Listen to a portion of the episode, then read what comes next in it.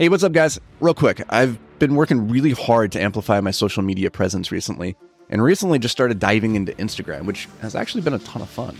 It's a cool platform for connecting with you all in just a more personal way. So if you, we aren't already connected on Instagram, let's change that. You can find me at the Anthony Vicino.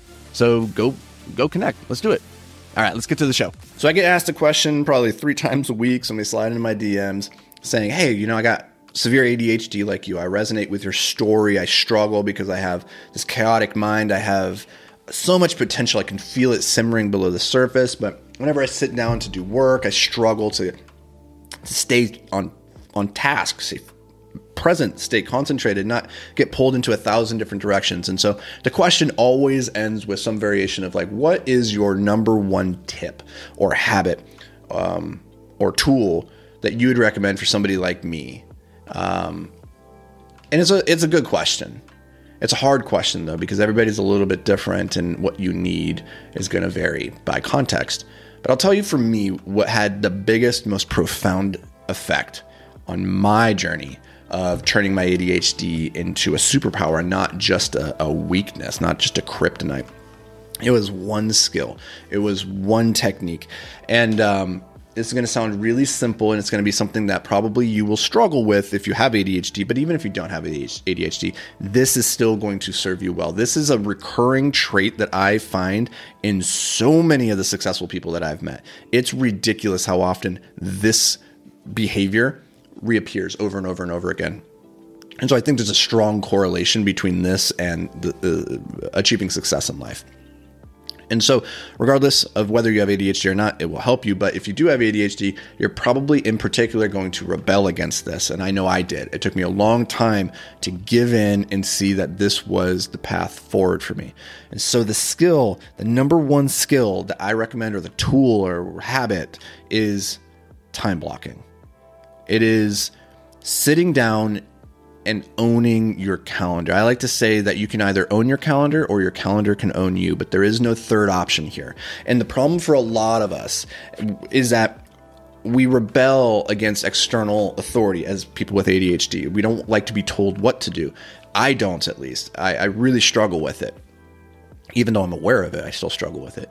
But what I didn't understand in my early years is that I also rebelled against my own internal authority. So I'd rebel against external authority, but also internal authority. I couldn't get myself to do the things that I said I wanted to do. Like I couldn't hold myself accountable.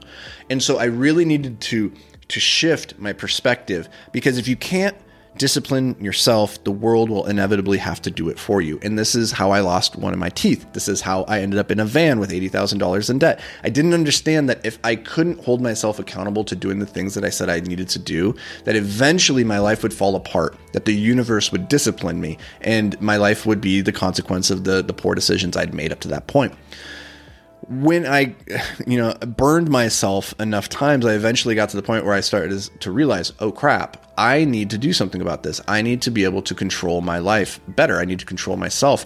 And time blocking was one of the first steps in doing that. This is sitting down and just blocking out your day and saying, here is what I'm going to accomplish in each chunk of my day. From 8 to 9, I'm going to do this. From 9 to 10, I'm going to do that. From 10 to 11, I'm going to do this. And then once you have that day mapped out, you need to follow through and hold yourself accountable to doing what you said you would because it's so easy to break the promises we make to ourselves, right? It's much harder to break the promises you make to a loved one. You'll go more out of your way, you'll work harder to to to keep the promises you make to somebody else than you will to keep the promises you make to yourself.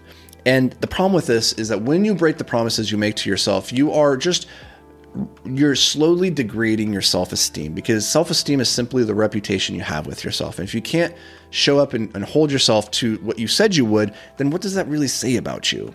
And I'm not judging you, but you are judging yourself. You just don't realize it. It's happening subconsciously and it's slowly degrading the potential, the greatness that you have inside of you. And I don't want to see that for yourself.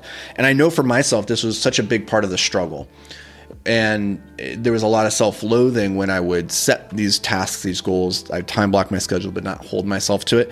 I would just end up hating myself, and then I would say, "Well, screw this! I just won't do the time blocking. Um, if that makes me feel like shit, I'll just stop doing it."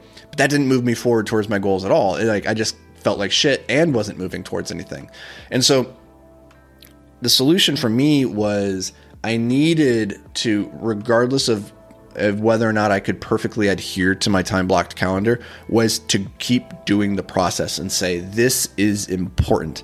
This is an important part of progressing towards my greatest self. And I will show up every day and do the best that I can. But even if I fail, I'm not going to abandon this. And what started to happen is I I started to get better at actually adhering to my time block calendar.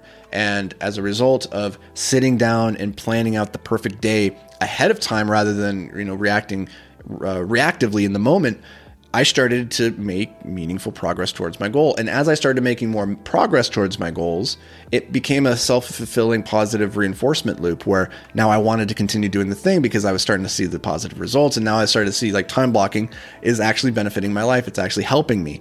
And so these days, it's actually very easy for me to time block and stay to my time block calendar. In fact, I'm a little bit too rigid, if anything, these days now. Like, I, I, I have no space in my life for any kind of uh, improvisation because uh, if I do, then um, I, I go all like full autistic mode and I, like I can't adapt. So, like, we're all somewhere on the spectrum. I'm just a little bit further to the side than, than most people, I guess. But that is the number one strategy. That's the number one tip that I have. Truly, time block your day. Define what winning the day looks like before you start the day.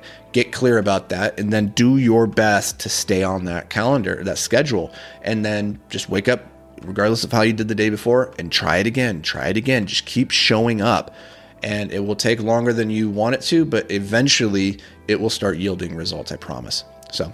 That will do it for me, guys. I appreciate you being here. We'll catch you in the next episode. But until then, stay hyper focused, my friends. Hey, real quick, guys. You already know I don't run any ads on this because I want to keep it like a really awesome listening experience for you. But I do have an ask. I'd love it if you could just help me spread the word so we can help more entrepreneurs, creatives, and high performers just make more money with less stress and more fulfillment. So, the best way that you can help me do that is by reading, reviewing, and sharing this podcast. Like, the single thing I ask of you is please just take 10 seconds to drop a review. Seriously, it would, it would mean the world to me. And more importantly, it may just help change somebody's life. So thank you, and let's get to the show.